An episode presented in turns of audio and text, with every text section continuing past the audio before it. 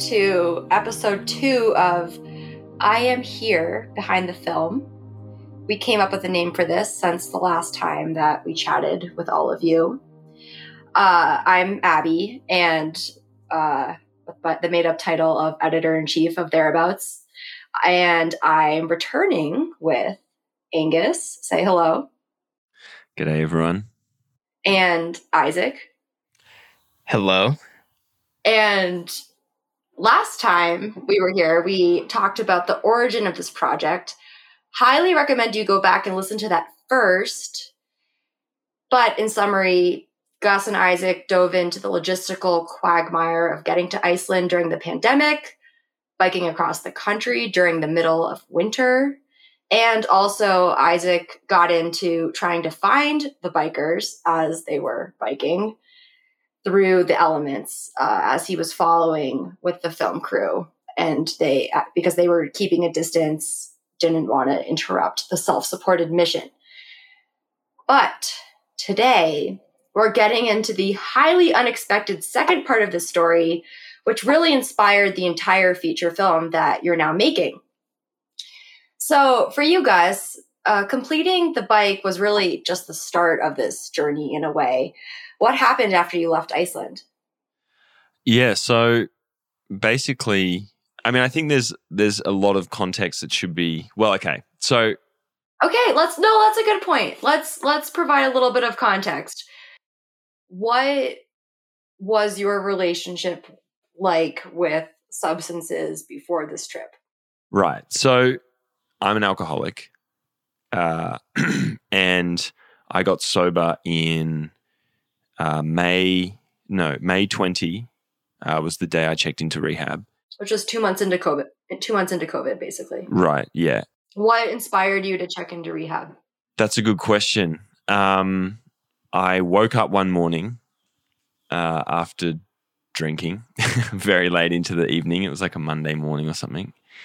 And I was fortunate enough to just have uh, a moment, which a moment of clarity, which some people have, some people who uh, have the disease of addiction are fortunate enough to have, and that is a moment of clarity where you you just for whatever reason I, I definitely cannot explain it but it was like the light switched on and i was like all right that's it.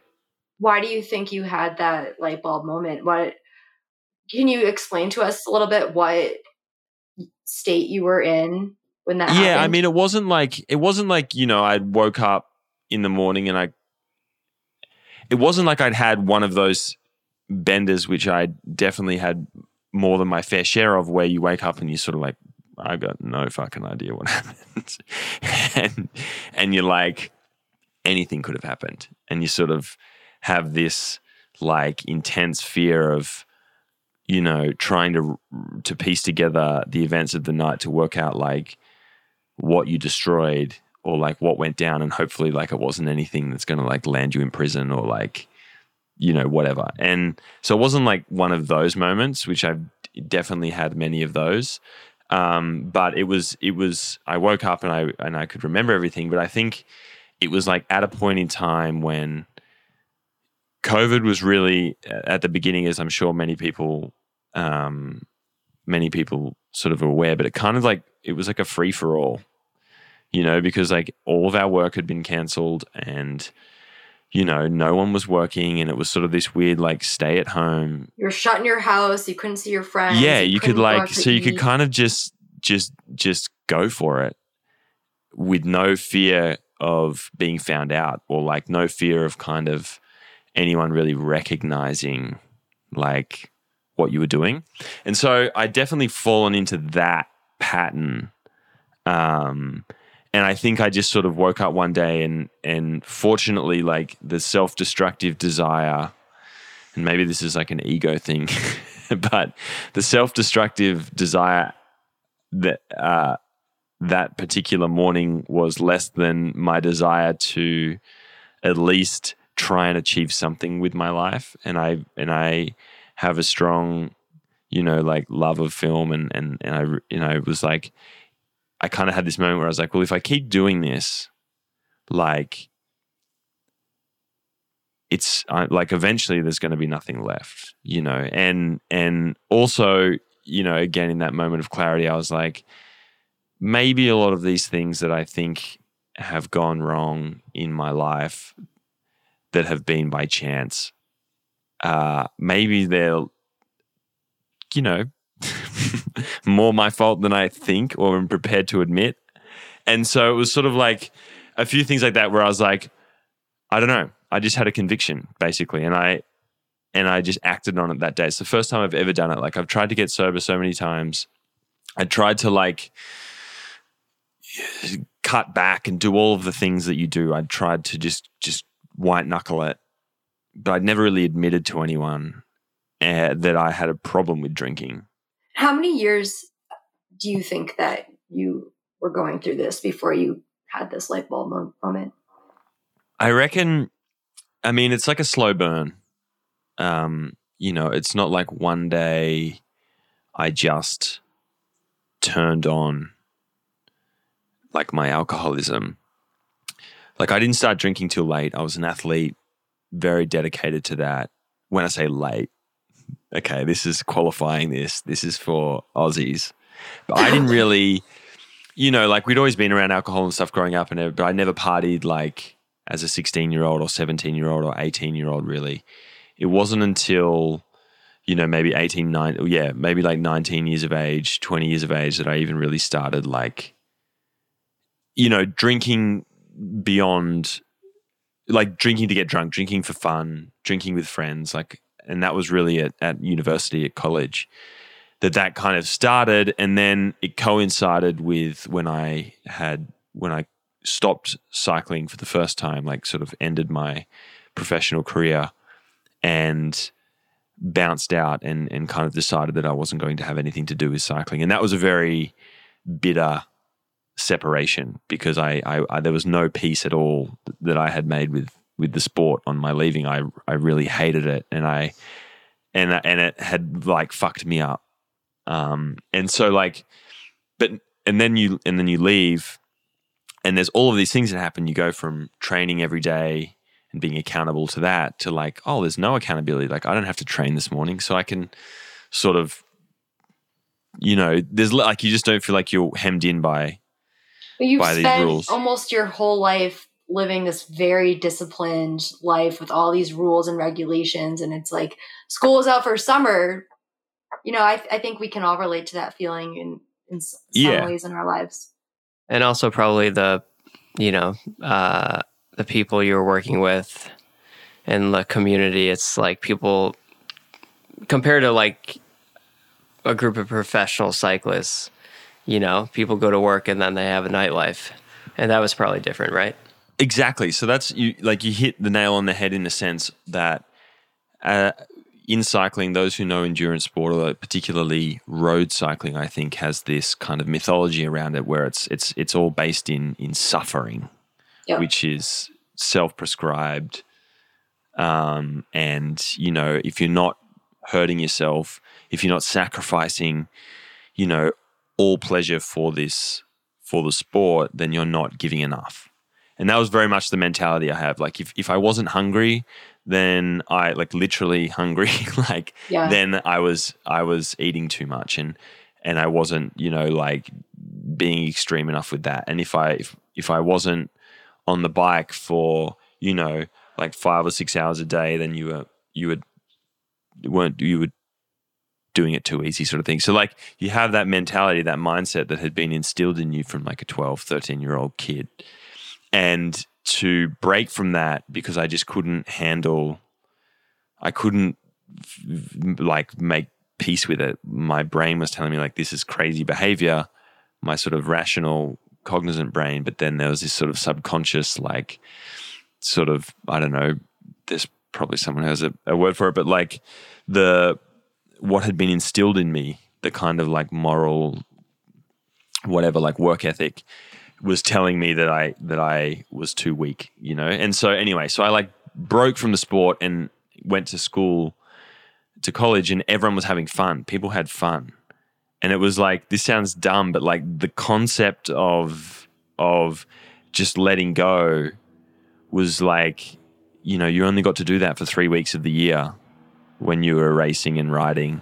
So the fact that people did that like on a Tuesday night and on a Wednesday night and like they really let go and they didn't care what they eat and they drank whatever the fuck they wanted and like I was like this is interesting and it became a way for me from then like from 21 drinking became a way for me to like switch off that brain that was telling me you can't do this or you're not good enough or you haven't tried hard enough or you you know you're not doing it right. Like that kind of brain which i think everyone can relate to in one in one way or another.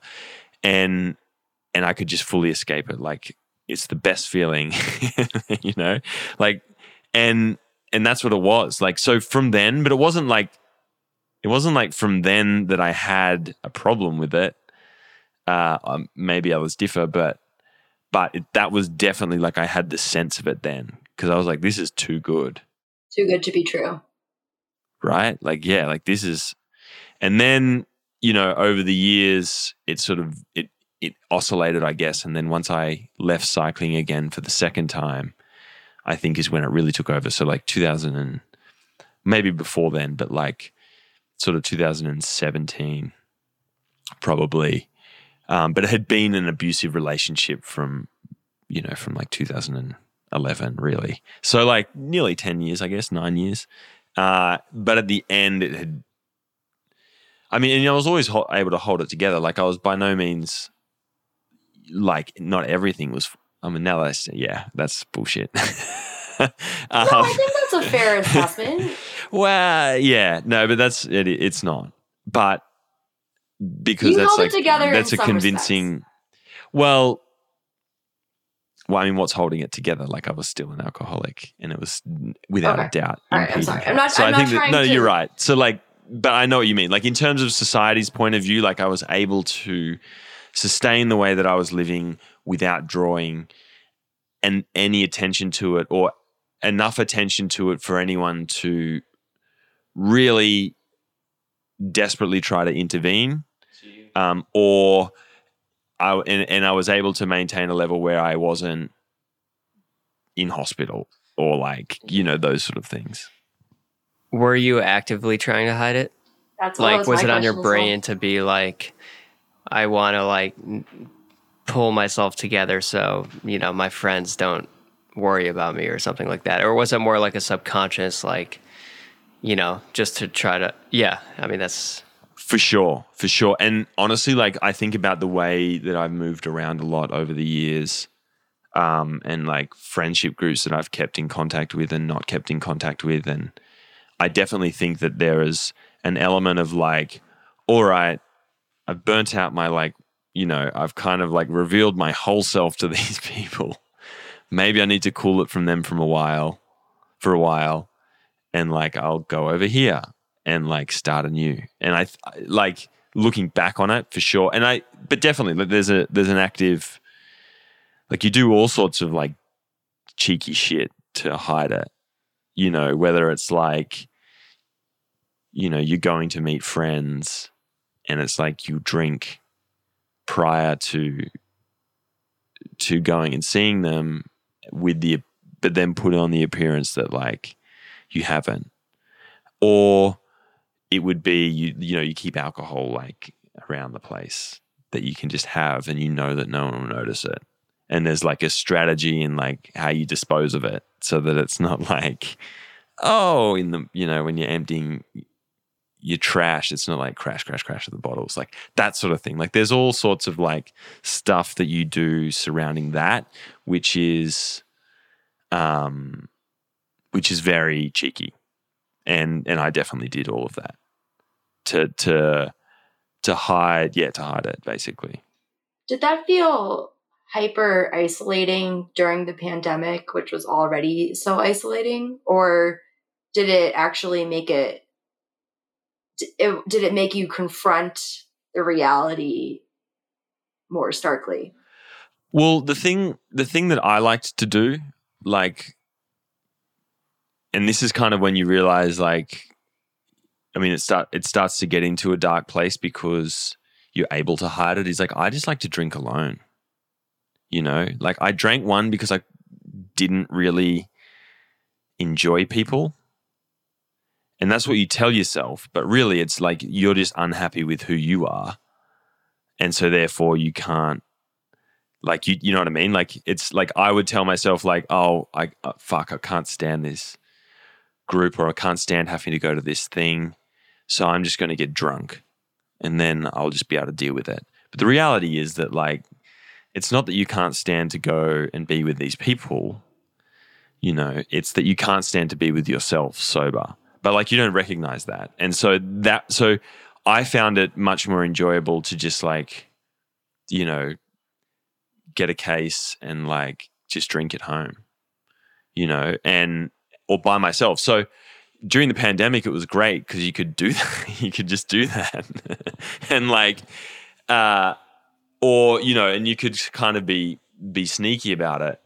Um, but also, that was the thing that made me kind of realize eventually, like, like I said, you would have those moments where you sort of stack up like what the last few weeks have been like, and you're like, ah, oh, you know, like, you know, three nights during the week and and like two nights on the weekend, so like four or five nights a week, you're staying up until six in the morning, and you're like, what? Like eventually, you're like, that's not good behavior. Yeah. Was there one activity or thing that uh, you were annoyed about that it impacted the most? Like, was it exercise or, you know, because a lot of, for instance, like when I'm, you know, have a lot to drink or like a few crazy weeks or whatever, you know, it's like it takes a few missed rides or whatever where you're like, oh, this isn't, I feel bad about this. Was there like one thing like that you were used to missing or it fucking up in your life that you were just like annoyed about? So that's an interesting point. And I used to like, and this kind of go, I think this is like all tied in, and, and this is probably a more idiosyncratic part of my addiction, maybe not.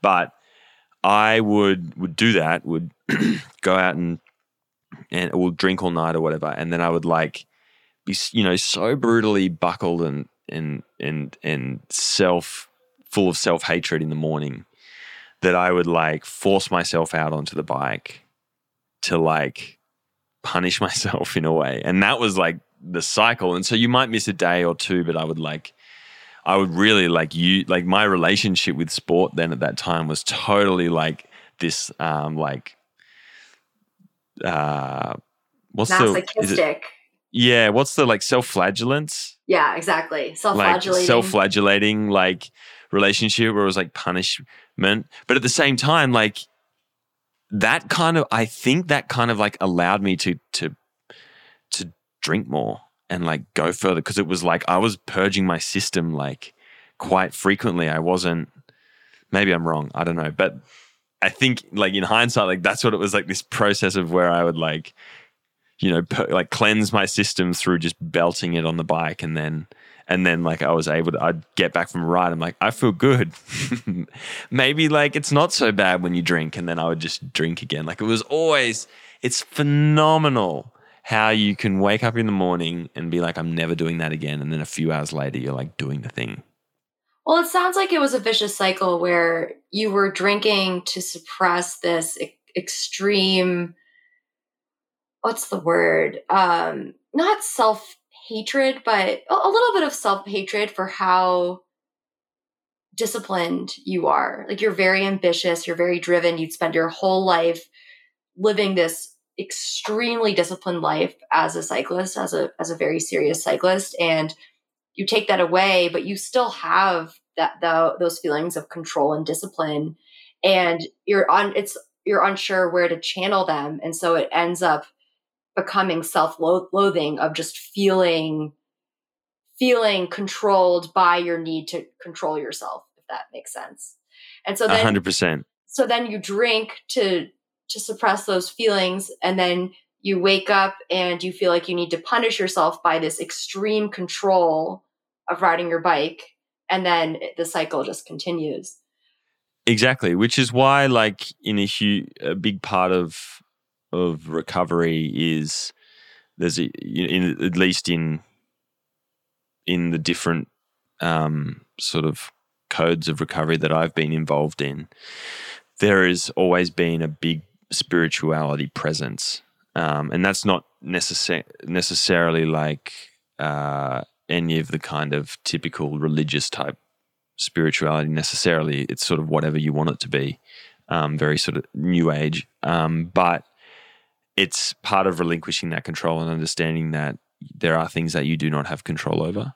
And that was definitely 100% like my thing. It was, and, and the, and the alcohol like allowed you to kind of just like careen, careen over it. And then also I realized like for me, it was also, and this has been one of the most difficult things about getting sober was that like my anxiety, my stress and, and this sort of self-loathing and, and all of those, those things I was able to kind of hang on being hungover or, or drinking. And I was like, oh, this is why I feel this way. And so everything seemed quite simple. It was like, even though I couldn't do it, I was like, well, if I just get rid of the alcohol, like all my shit will go away. So when I finally get to the point that like I cannot no longer handle this thing, I'll just like get that out of the way and it'll be smooth sailing.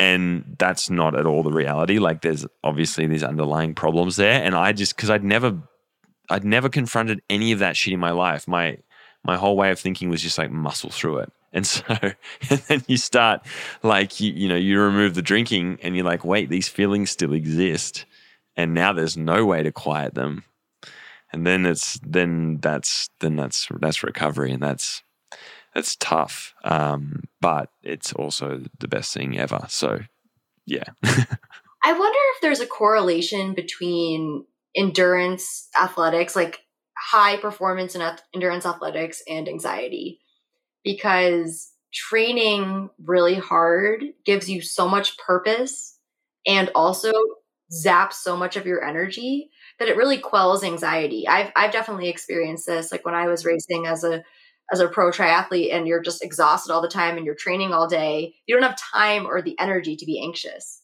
And it's when you're less active and you have more time that all of those thoughts can start creeping in. Right. And I think it's a couple of things at work there.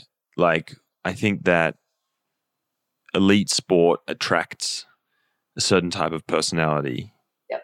Um, and, it, and what it provides for that sort of hyper controlling, very type A type personality is it requires all of these little micro goals, you know, micro purposes throughout your day, right? Like every day you have, all right, train this amount. It's clearly, clearly like outlined. You do that, you've ticked your box for the day, right? So you, it takes it off of your mind, like, all right, I've proved my self worth for the day. Like I've done the thing that makes me like a decent human. But it also gives you that higher sense of purpose in your life. You're training towards that yeah. race in a week, right? Or the Olympics in four years, or the Tour de France in six months. What you you have the micro purpose and the macro purpose. And I mean, I've had training plans, but not as serious as both of you in terms of you know being professionals. But a training plan also is like created and decided by someone else. And there's this like, mm-hmm. I'm relinquishing my thinking or designing of how this is going to look to this person. And I guess like if you don't have that, it's just all your own personal thoughts or your own like life design. Your ex- existential crisis just crashing down well, on you. I mean, it's it's your higher power, right? Yeah. Like and that's that's exactly what like it works in the same way. You're able to be like that. This program is written by someone who knows something I don't, and therefore they're able to prescribe this as the perfect program. Whereas you're so full of doubt, you're so full of like, but if I do it this way, then I'm not doing that, and if I do it that way, I'm not doing this, and then well, there's this opportunity and there's that compromise here and well and you start going down that rabbit hole and of recognizing that there's no perfect structure there's no perfect system, but that's what you're craving and that's what you're chasing. And you've convinced yourself that there is a perfect system and that you've convinced yourself that there is a perfect model and you won't settle for anything less and then you lose your shit. So like by yeah. by offloading that onto a coach, you're able to remove like exercise that part of you and go well i've handed this off i've relinquished the control because this person knows more than i do And there's like data, there's numbers, power files, like all these things that, you know, allow you to check the box versus, you know, compared to normal life, you don't have it's it's a bit more subjective in terms of like, am I doing the right thing? Well, that's the heart of it, though. It's the coach telling you that you are on the right path for your life. Yeah and then you learn that your coach is just as fucking clueless as you are Exactly. and and and and that the numbers like the power meter you've been using is like not been calibrated for three weeks and is completely off And it's based And, on a know, theory that's maybe outdated. like, and there's new oh. science that's come in saying that actually you shouldn't be training at 450 watts. You should be at 525 watts. right Or- yeah yeah. yeah and you yeah and you should only you shouldn't be eating any carbs and then it's like you should be only eating carbs and Exactly. Yeah. But that's beside the point. The point is you have relinquished to a higher power, whether it's a coach or a desire to qualify for whatever race or to win whatever race. And that is what staves off the existential crisis. Right. And then you and you crave that and you crave that structure and then you go and you leave sport, for example, like I did and Yeah. and then you go and work a normal job. And it's even though you still have goals and you still have, you know, assignments and accountability for certain things, it's not nearly as clearly defined and it's not nearly as regular. So it's not like I have my core session in the morning and then I have my key training session and then I have my my meal at this time and my pre-bed thing before this time and I go to bed at this like all that kind of becomes more ambiguous and so there is purpose but it's not as regular and that like f- that for me like for many I'm much better at it now but like when I first left like that completely threw me. Because since I was like 10 or 11 I'd had that every day.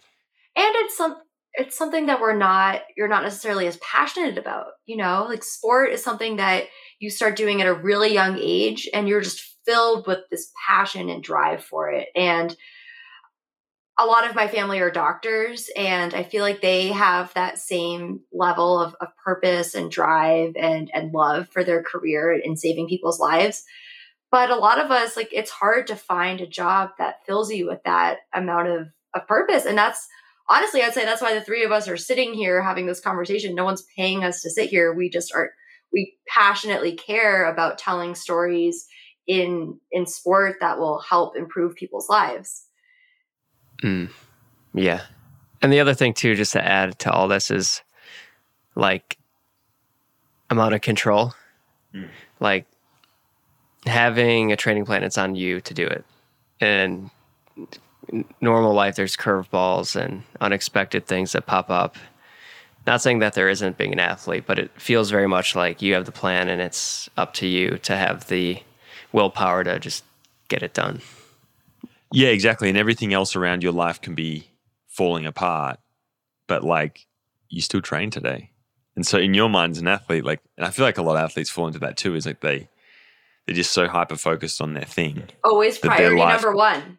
Everything else around the outside's completely shit the bed. All their relationships, you know, like their rent, you know, whatever, like their bike maintenance, you know, um, Yeah, I mean it's true. I even even now I I- can't think of a single thing in my life other than being sick that has stopped me from getting in my run for the day or whatever sport I'm training for. No matter how heartbroken I feel, how devastated I am, it always happens. Yeah, and I was of the mind that like all of those things, like relationships, etc., like they're all they all come second to that thing, which is just it's the you know anyone who I can't stress this enough. Like anyone and no one anyone who's feeling that way isn't going to be listening to me talking. Like, isn't really going to be taking on board what I'm saying right now. They're just going to be like, all right, I'm different. And, but, you know, perspective, like it doesn't, you know, in the grand scheme of things, uh, it's not that important. And it's very difficult, like even, you know, like your dedication to a sport, like you as a person is far more important than that. You being a good person outweighs anything else because you have to live with yourself. Like I fucking have a very hard time looking back at the way I behaved and making peace with that. And I don't know if I ever will fully actually be able to accept that. And like relationships and and and and and just behavior, like people, I mean, I don't know if they've forgiven me for it. Some people, and maybe they never will either, but like people have been far more gracious than toward me than they probably should be. and that's well, that's, that's all like that adds to it because you're like this is people are incredibly gracious and forgiving and accepting and all of these things and and and I think about the way that I was when I was drinking and I was none of those things. And so it's it's yeah, you like if there's any learning I can make is like you you need to be a good person. Like that should should trump everything else that you do. You should be thinking about that and you're like, you know, is is achieving this thing or is it like going for this training session right now whilst like someone else is going through something or my attention needs to be somewhere else like is that really what i should be doing? Should i really be going to work right now when this other thing exists? And You're raising a great philosophical question because we've we've centered professional sport and even amateur sport, like kids who are trying to win national championships or or even the local championship, that we revere people who pour absolutely everything into the objective they're trying to accomplish. You look at anyone in society that we really idol- is idolized whether it's a movie star or an athlete or a politician, an artist, those many, many of those people are completely singularly focused on that goal. Not all of them, but especially in sport. And we celebrate those people and look up to them as kids. And you're, you're raising a great question. It are is that the model that we should be idolizing and mimicking and and teaching and inculcating in ourselves and in children? Or should we be putting being a good person first? Right. And i mean yeah and i think like that's something that has been instilled in us certainly in western culture um, for you know over a thousand years as the individual as being you know at the center of the narrative and and and the kind of pivotal part in that narrative the pivotal pivotal player in that narrative. And um and so you know it's very hard to like remove your yourself or that way of thinking from that. And i mean i'm not perfect at it like now it's not like i've become enlightened in any stretch of of the of the um or any sense of, sense of the word but I definitely have a little bit more perspective on on how I was behaving and at least I'm aware of like oh yeah because I never thought like the other thing I think that's that's interesting to me about about all of this is like I definitely didn't feel like I was being or acting I definitely wasn't acting with any malice um I I, I always thought I was being a good person that, there's You know a what I difference mean? though between intent and action For right sure. And uh, this this reminds me i feel like we have to bring up Ayn rand who wrote atlas shrugged and the fountainhead her philosophy of objectivism which a lot of people in this country have internalized. It's basically as pro capitalism as you can get but that philosophy purports that your the individual self-interest is always what should come first. And yeah. all of the characters in her books put themselves first they're incredibly selfish they're all very successful very attractive live these quote unquote perfect lives but they don't really have any real relationships and don't really like give back to society in a soulful way. They give back in very material ways, but the human connection aspect of it is totally gone. Right. Yeah. I that's you you bring up an interesting point there. I feel like I mean I have I have opinions and I know people like this in the in the world. Uh but I, yeah, I agree with what you're saying. Um, but without being able to necessarily speak any deeper on it because I'm not nearly versed well enough on it. But yeah, my my intonation is to, or my inclination, sorry, is to be uh, is to be soulful. This is I love this sidebar. We've we've really gone off the deep end. We have, yeah. This, to be fair, these are conversations that we have all the time because I think all three of us love love talking about this stuff. Uh, but in the interest of giving our our listeners uh, the story they perhaps might have shown up for if anyone is still listening. Right.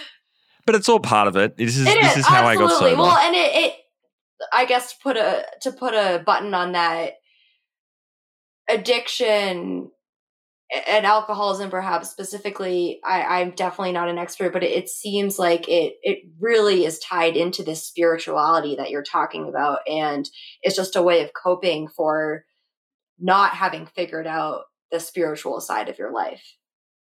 Yeah yeah. Um and i and i honestly like I'm still trying I still have such a hard time uh working on that now. And I the treatment program that I went through um was sort of in May 2020.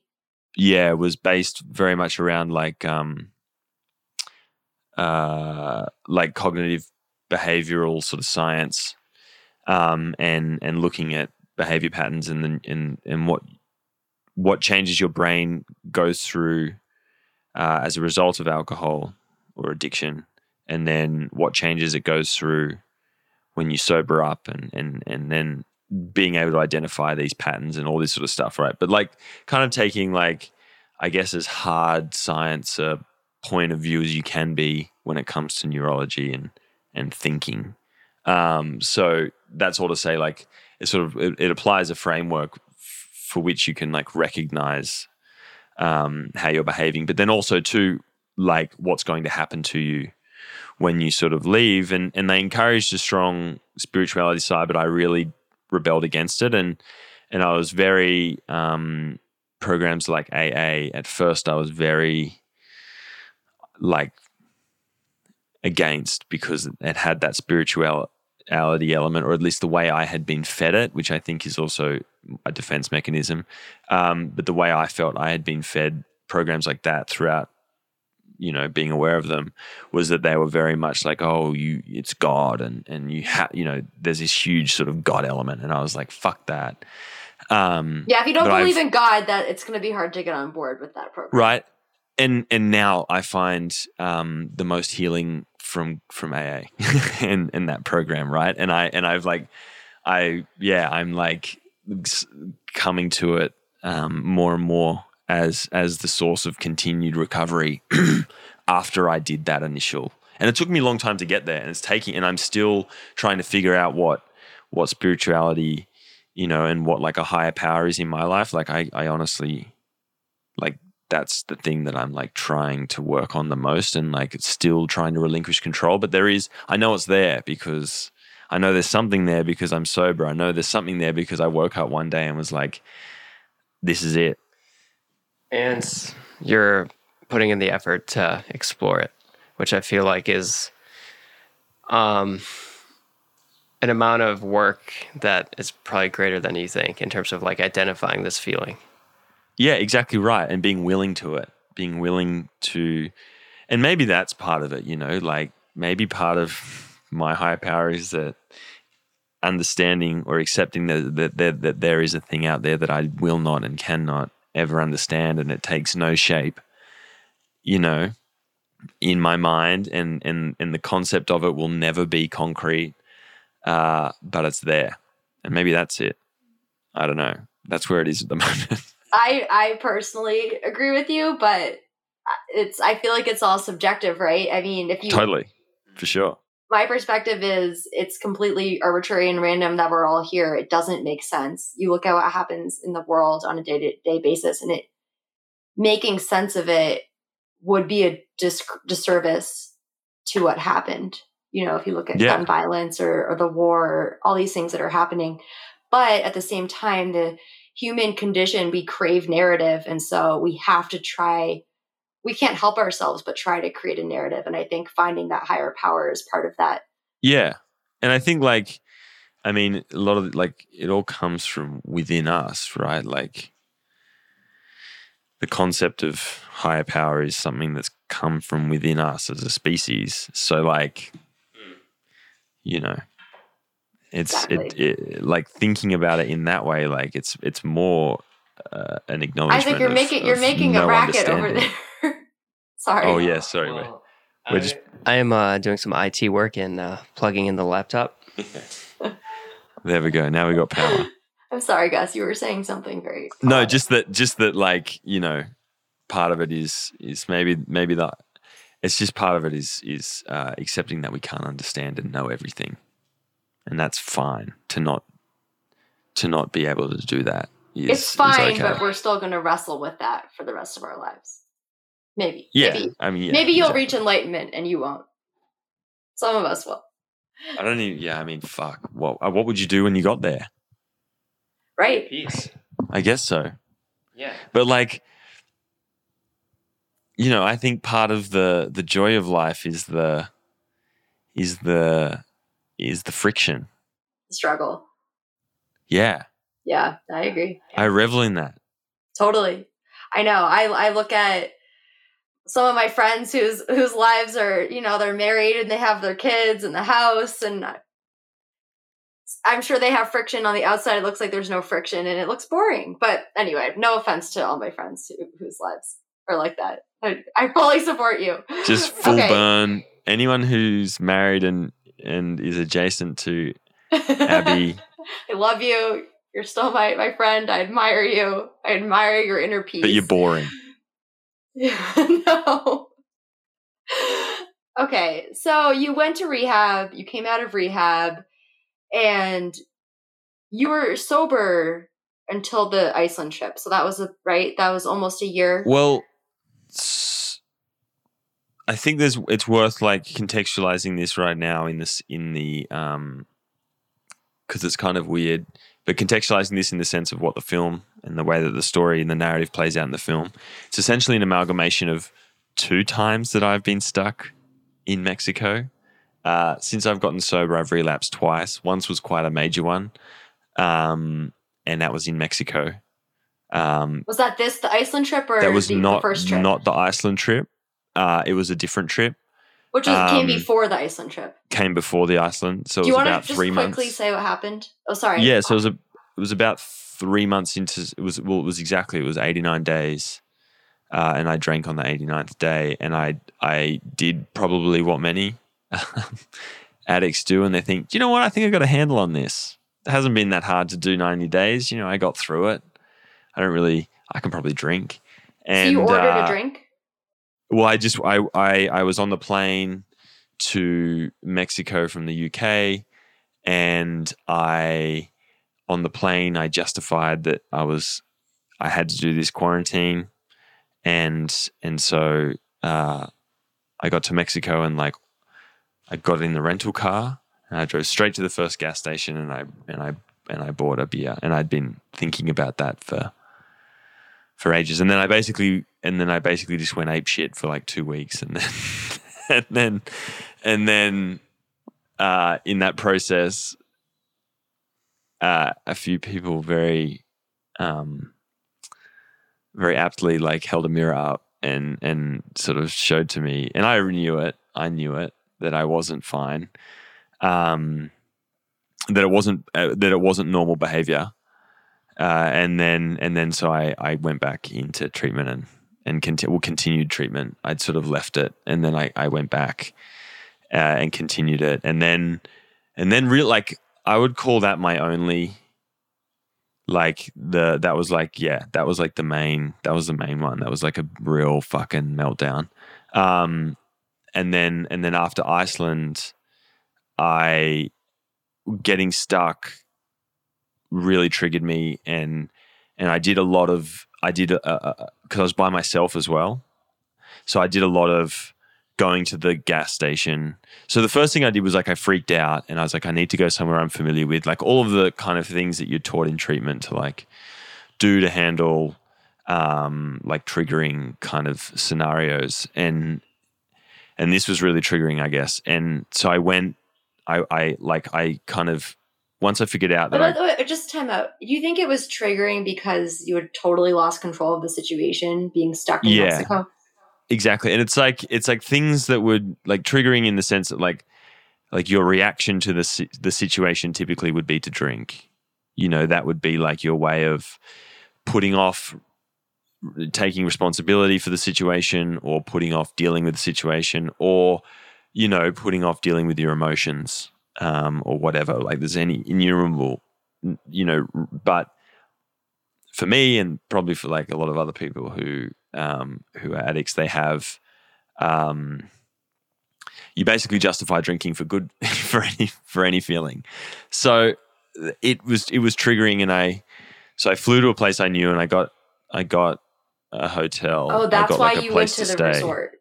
Yeah, like I went to like that Tulum like region, that beach town, and I just got an apartment there, and um and basically just like locked myself kind of in in there. But I did do a lot of like getting my car, drive down to the gas station, go in, like open the the door to the like the booze, and like I would look at it, and I would like the cool like The cool uh, air. Like I can remember it like so vi- like vividly now, you know, like and the cool air is like blowing out from the thing, and then you would close it and you would do like a lap of the of the thing, and because you're like nah, and then you would do a lap, and as by the time you get back to the door, you're like fuck it, yeah, I'm going to, and then you would go back, and you would go back with conviction, and then you would get there, and something, something would like tell you don't, and you would like open the door, and then I would like call someone, and like that would stop me, and then I would go home and then so I sort of did that a bit and then like that was like being back in that environment like after everything that happened in Iceland and had been such a like hectic experience and I'd really tied my sobriety to like succeeding there and to like that expedition succeeding I was like I fucking did this thing that I thought was really hard and that I never thought I would be able to do again and I did it so I'm fine. Like I've conquered everything. I don't have cravings anymore. I'm never going to have those again. And like, it was so insane how I hadn't in the lead up, like in the months leading up to that trip, I hadn't had any problems with being triggered or with having the daily kind of cravings that that you would that you sort of did in the beginning, but also would think. And then I really just thought that that was gone, and I had totally not taken my my addiction seriously up to that point in my treatment prop like like as seriously as I should have. I had just sort of stopped doing the thing. Uh, and then I got to and then I got to Mexico and like instantly they came back like so hard and in just this mega way. Like and I would order a drink and then I would like send it back or I wouldn't drink it. It would just sit on the table. You know, like all of that type of thing and and that happened, that happened, that happened and then right at the very end of of the trip, I like of my time in Mexico, like the, the next day we were supposed to be flying out and just got fucking wasted. And How did, that come at this hotel, well, I got fed. I was sort of like having like a non, like I was, I asked for like a non alcoholic, like pina colada or something like that, like some ridiculous, because we're like, oh, we're on the beach. And, and they, they didn't it was lost in translation the no alcohol bit totally though like i was like oh well i asked for it and they you know i asked for no alcohol so i'm absolved of my wrongdoing but that's not true at all um You I took a sip. for You it. were like, "Oh, this definitely has alcohol in it." no i didn't notice it i drank like the first one and then i Oh. noticed i was like feel i was like i feel good and and then i realized and i was like oh well it's fucked now and so i just went for it and like woke up the next day and i was i was so ungodly sick like uh, this the like would i would- i would have to stop and pull over and like vomit this yellow vomit like it was i've never been hungover like that before it was so rude and i was in the airport and i was like shaking and sweating and i'd have to like leave the line uh the check-in line to like go and bath in the in the toilet Is this? and i was like uh, they're the definitely going to think i have time? covid Because you this is the first us. time So this is because you told us So earlier this is when I went- you went the first time and they turned you around. So that's this time. Yeah. And I went there and like they I was like, they're definitely gonna think I have COVID. Um, but they didn't even get to that point. Even though I didn't, I had the negative test, but they were like, "You can't get on this plane. You have to stay." And then I got a hold of the of the uh, basically, yeah, they were like, "You can't fly," and I was like, "Who said?" And they're like, "The um, U.S. immigration," and they get and they actually, I got the phone number of my case officer, which was in hindsight a mistake, but I felt like it was a win at the time, and I thought I'm going to be able to convince this guy to let me in, which is the craziest thought. And I called him, and he knew I was calling somehow and he was pissed. He was very not happy. And we got into an argument on the phone and he was basically like I can he he was basically like I can kick I can cancel your passport and you can and you can not enter the US for 10 years. How would you like that? Like oh. and I was like, "Oh, whoa, whoa, whoa, whoa, whoa, whoa, like backing up. And uh and then he was like you have to stay you have to stay for two more days in Mexico. And so I did, and um, and then that was the last time I've ever ever had a drink. So it was just that one day in Mexico. It was just that one night. Yeah.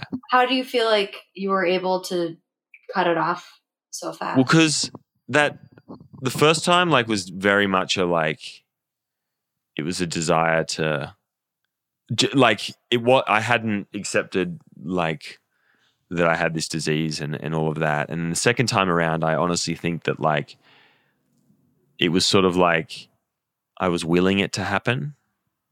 Um, and and then when it did, like the it was just a reminder of why I didn't want to do that anymore, and like why that wasn't who I was, and like so it was sort of, you know, I mean, it was still it still was what it was, but it was it was it was easy for me to not. It was like a real good reminder. I was like, yeah, I need to keep working on this shit. Uh, I need to like keep hard on my recovery, and also like my approach to it had been so so narrow, like so shallow. You know, it was sort of like again just behaving in the same way. Like, oh, if I can achieve this thing, if I get to this sort of goal, you know, the same same way of thinking of like you're pinning it to um, you're pinning it to this like higher purpose of thinking that you're that you're like narrative is more important than anything else, I guess. Well, it also sounds kind of like hubris in a way, or that's the wrong word, complacency.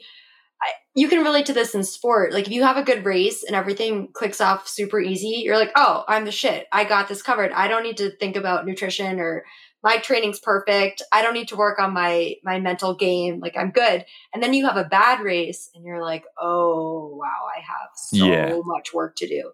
So it kind of sounds like that's where you what you went through. And then especially with the Iceland trip which went so well, you all accomplished something that had never been done before. You had hyped it up in your brain as this huge challenge that you had then accomplished. You're on top of the world, you're invincible and then the real test came at that really that moment of of vulnerability where you felt invincible yeah exactly exactly. And I, yeah and it was like i mean yeah what you said is is exactly right. Like you know kind of held a mirror up. And i guess like it's also up to you like as a person to see that thing to recognize that you know, because it would have also been easy for me to be like, oh, see, I just like drank one night, you know, I don't, I didn't feel the need to do it the next day. So like, I can probably just do this every now and then again. You know, maybe I'm one in the billion that can.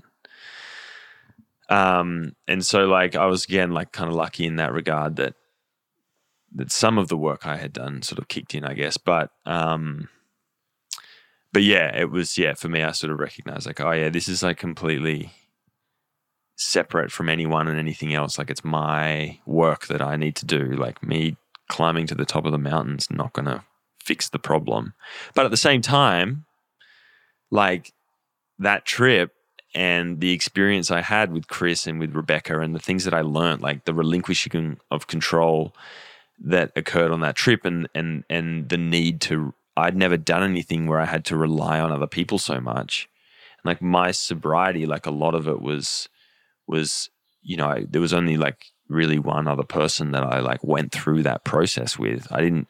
It wasn't like I had a number of people that I even really told um, about. Like my family didn't know for for like the first three months of like me being sober. So like you know like so I hadn't because I, I I didn't that wasn't in my personality and and and honestly like going on that trip um or doing that expedition like really helped with that and and then as a result afterwards I was sort of far more I had the ability to be like yeah this is the thing that I am.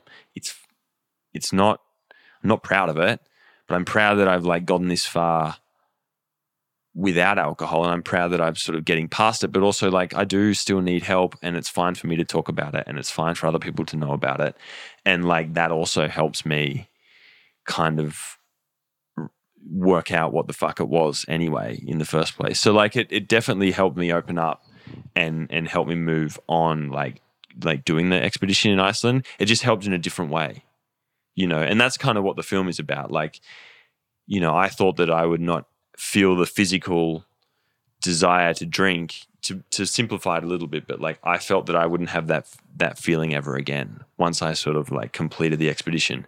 But it wasn't that. What it gave me what it gave me was was something far more powerful and that was the ability to ask for help and the ability to be like you know what guys? I'm not perfect. I have all of these things that are wrong with me. I can admit that to you. And by me admitting that to you we can you care enough about me that you're going to help me through it or whatever. So yeah, it was sort of it was just a different learning experience than I expected it to be. I wonder, do you feel like you gained self awareness on the Iceland trip in the sense that when you were recounting your experience in Mexico, you were so self aware about how it was triggering for you for these certain reasons and how your desire to drink was to cope with those triggers. And I'm just curious if you gained that more through your experience with alcohol alcoholism or if it was also through these athletic endeavors. Well, I think like being an athlete like you become incredibly self-aware in a very physical way or a physiological way like in the sense that you know, an athlete's really aware of like their energy levels, their balance of their body, like, you know, their emotions, all of that, because like it all ties together into performance and you're so attuned to that because that's constantly what you're doing is assessing your your physical and I guess you are assessing your mental state as well but in a in a kind of different way. So I think I learned the ability to be very like self-assessing or have like a very um, great ability to uh, self assess. But I think I had an incredibly poor ability to like interpret that data. Mm. you know mm. what I mean? Mm. So, like, doing these expeditions, uh, well, sorry, being an athlete, like, taught me to be very, like, have a very, be very attuned with my body and my thoughts and all those things. But it wasn't until, yeah, like, getting sober that taught me to to be able to assess the data from that in a different way. And then and then expedition is travel and, and athletics is way different to racing a bike or or these individual events. It's all about teamwork and it's all about relying on and it's all about being vulnerable and all about being honest. And like so that that element I had never had before.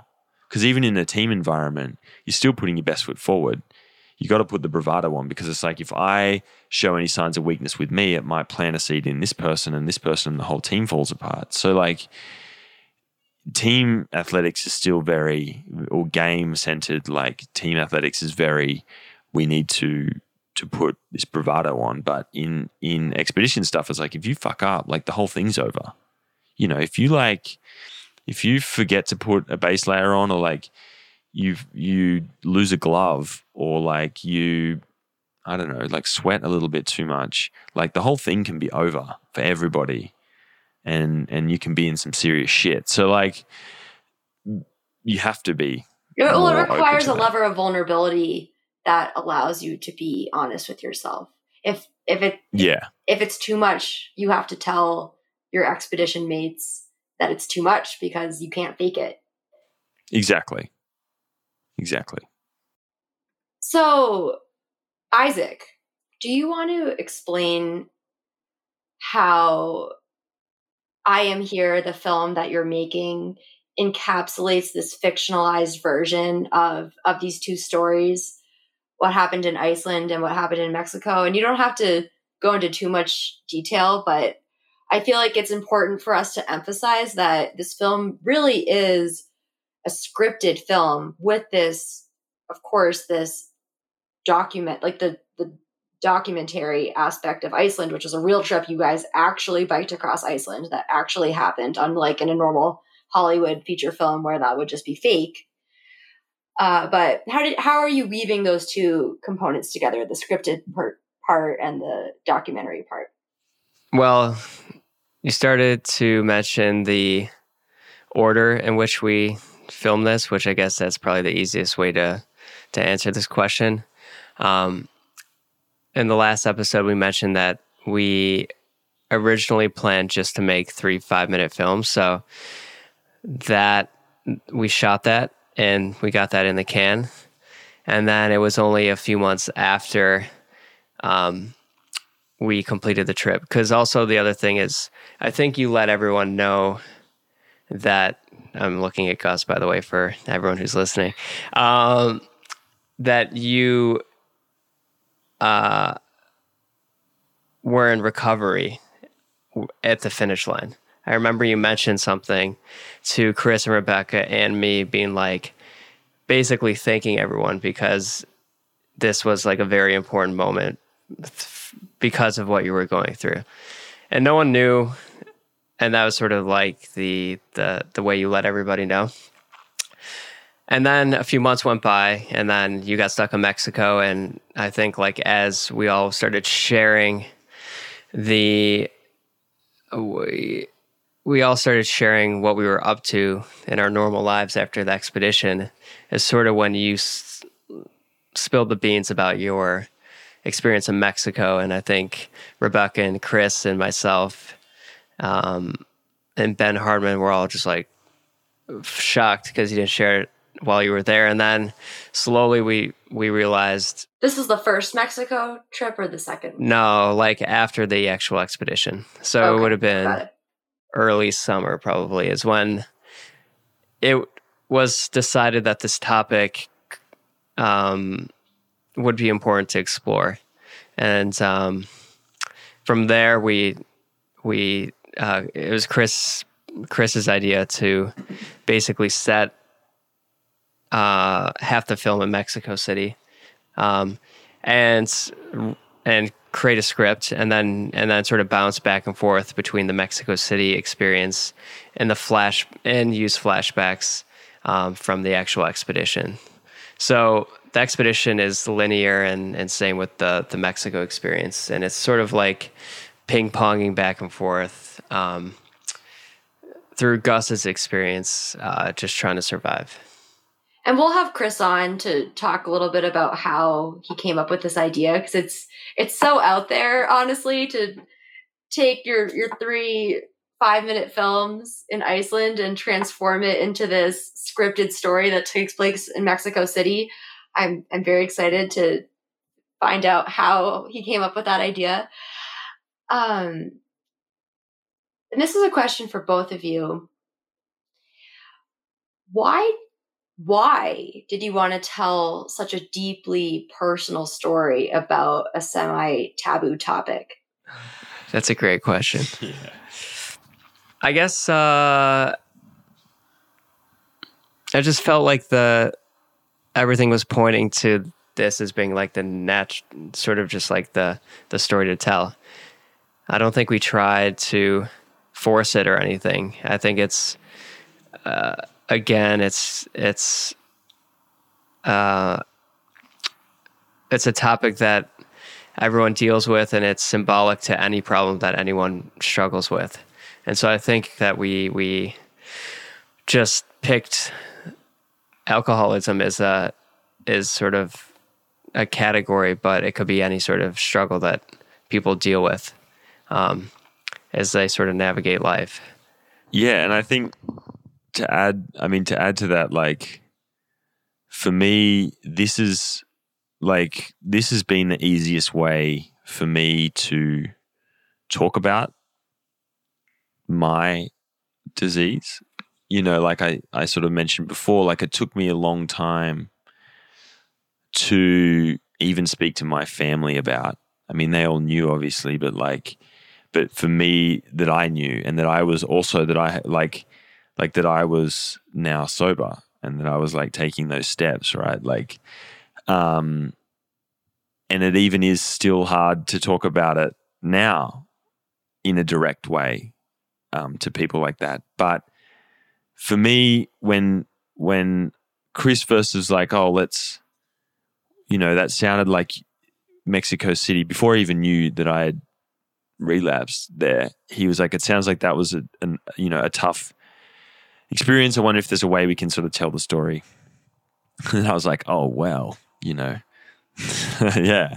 And and Isaac and I were like, this is a way that we can create something really artful and interesting. But also, when I sat down and began writing it, um, it was so cathartic because I really had to think about like these two experiences because it's an amalgamation of of the first relapse in Mexico and the second relapse. So it's an amalgamation of those and, and, and a few other experiences that I've had and and it really helped me think through all of it and put it down on paper and process. And so it was for me healing. You know, if this movie never gets made, like that that process of going th- of of actually like going through that has been incredibly um, healing for me. And so, yeah, like essentially, this is the easiest way for me to talk about it um, and process it. And as Isaac said, and, and Isaac's like been a big proponent in doing this because, of course, you you know, for me, sometimes I'll be like, yeah, this is exciting and I can't wait to do it, and then I'm like, what what am I doing? This is psycho. Who cares? Who cares about my about this thing? But Isaac brings up, or at least he, you know, like from his perspective, he's like, well, there's, you know, there, there is a there is more good to be to be had from this than than just the good that that you get from it. Um, and so I believe that to be true. I think even just in the process of talking about the film, the number of people that that I've had interactions with that have been positive has been encouraging. Um, and so that's been, you know, a, a, good motivator as well to like kind of push forward with it when you sort of like is what's yeah, what am I doing here? What are we doing here? So yeah, ideally there's greater good. I look at Isaac. Ideally, there's something good going to come out of this. That's yeah, more I mean, than just my about, own personal yeah. catharsis. I, um, yeah, I mean, it's already been great. Just the process of like collaborating with everybody. To your point, being having a reason to to just talk about life stuff um, is good to break the ice, and I think it's a healthy sort of process to um, try to put this thing together, although sometimes stressful. But yeah, exactly. And I think the other thing that I want to say actually on that was like a lot of the depictions of addiction in in the media is like severe rock bottom moments and then cured. You know, like 20 years sober, doing fine. And like my my like my experience with it getting sober is like it's so middle of the road. It's so like it's the little things that fuck you up, but in like a non-dramatic way.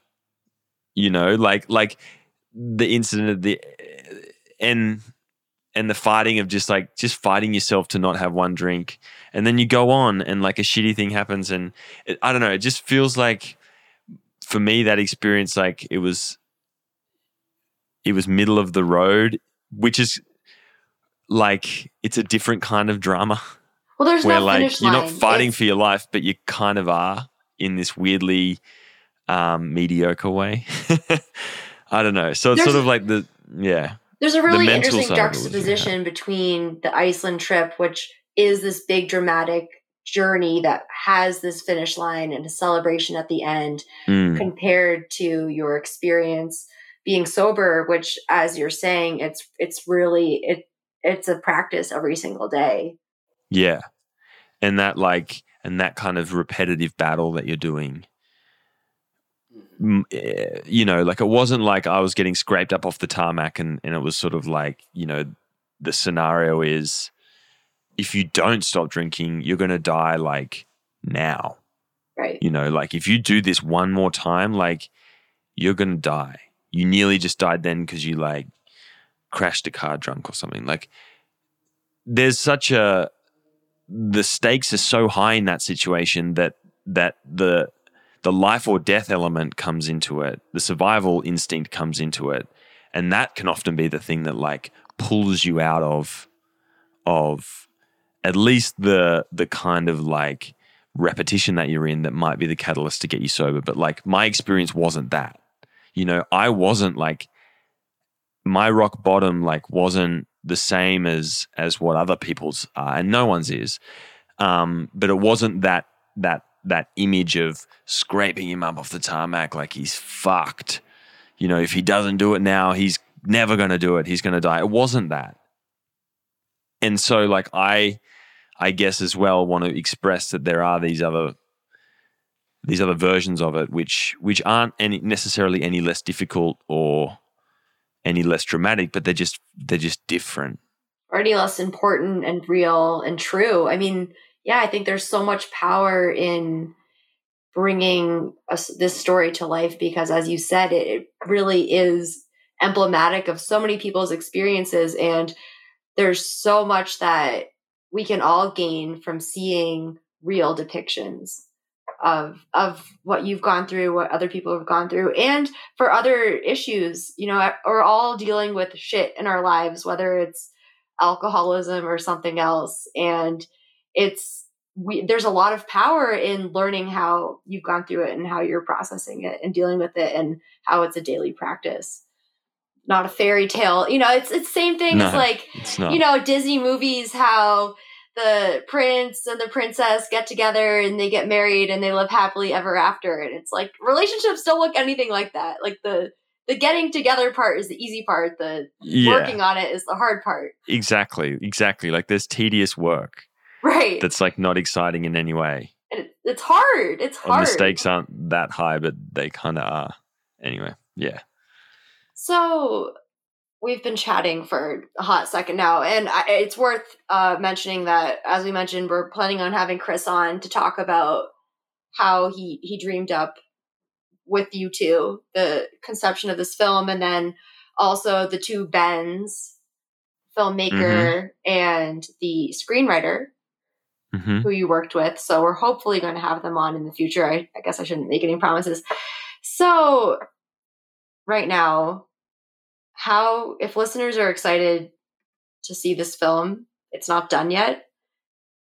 How can they help get this across the finish line? Great question.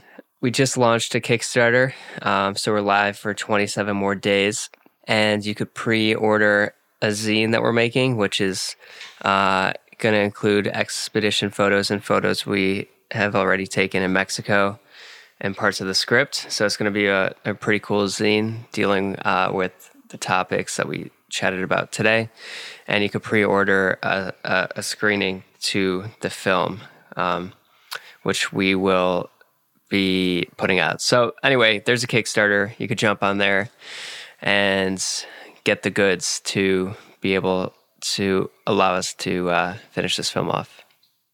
Yeah, exactly. We uh, we need your support to finish to finish the film. The film's not finished yet. We still have um, some more days shooting in Mexico City, uh, and then the edit to to piece together and music and all of that sort of stuff. So there are still some components, which is why we're um, doing the Kickstarter because we want to maintain uh, creative control essentially over it, and and so yeah, that's why we're we're going this route. And you do you do get you do get the film and the and a book or a poster or there's a whole bunch of shit that you, You can get. go if you go onto the Kickstarter website, you can see this content. The photos are so beautiful. They're just so stunning. I think you should make a calendar too. I'm just that just occurred to me. Um, well, it's a little late to add categories, It Doesn't but have to be for the Kickstarter, but I I want a calendar. I will make myself a calendar. Don't worry about no, it. we'll make you a calendar. We'll make you a calendar. And um, yeah, please share the Kickstarter with all your friends, family, extended family, uh, Nemesis. just everyone. We would appreciate you pushing it out. So yeah, Thank you. Yeah, thank you a lot. Thank for you the to both so of far. you for your time and and Gus, thank you for sharing your story. I know this is deeply personal and not easy to talk about. And we we really appreciate or I really appreciate you sharing it with us. I feel like we have so much that we can learn both from your experience and also from your experience of sharing it, which is as as you said, really, really hard too. No worries. Appreciate it. I, it, uh, yeah, talking about it is is a good thing, uh, ultimately, and it's nice that there is a space in which I am able to do that without being too heavily judged, uh, and and and in fact, am supported. So yeah, I'm very grateful for the support from everybody. Well, and that's one of my selfish hopes with this with your film project that just talking about these topics will make them less stigmatized and just folded into the fabric of society so that the next generation when they're dealing with these things they don't feel the need to have to hide it from their family and their friends and and we can be there to support each other and as you said to to be good humans and to help each other out Absolutely, like the ability to taking that first step of like asking for help like was the game changer for me and that was the thing that got me sober. And i think for many people taking that first step is the hardest part. And if we can remove the barrier or any barriers to that then more people will will be able to to to deal with what with what is going on because you need to you need help.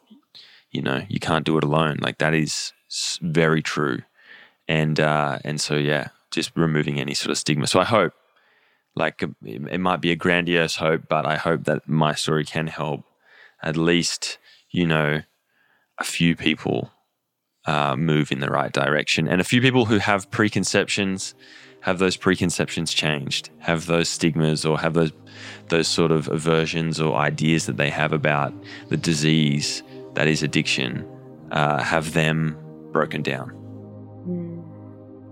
i appreciate you both very much. We appreciate you, the best moderator Oh, sh- in all the lands. until until next time. Until next time thanks abby. Thank you